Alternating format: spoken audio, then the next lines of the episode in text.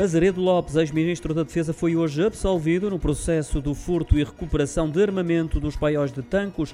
Ele que se demitiu do cargo na sequência do processo estava acusado e pronunciado por 4 crimes, entre os quais de abuso de poder e favorecimento pessoal.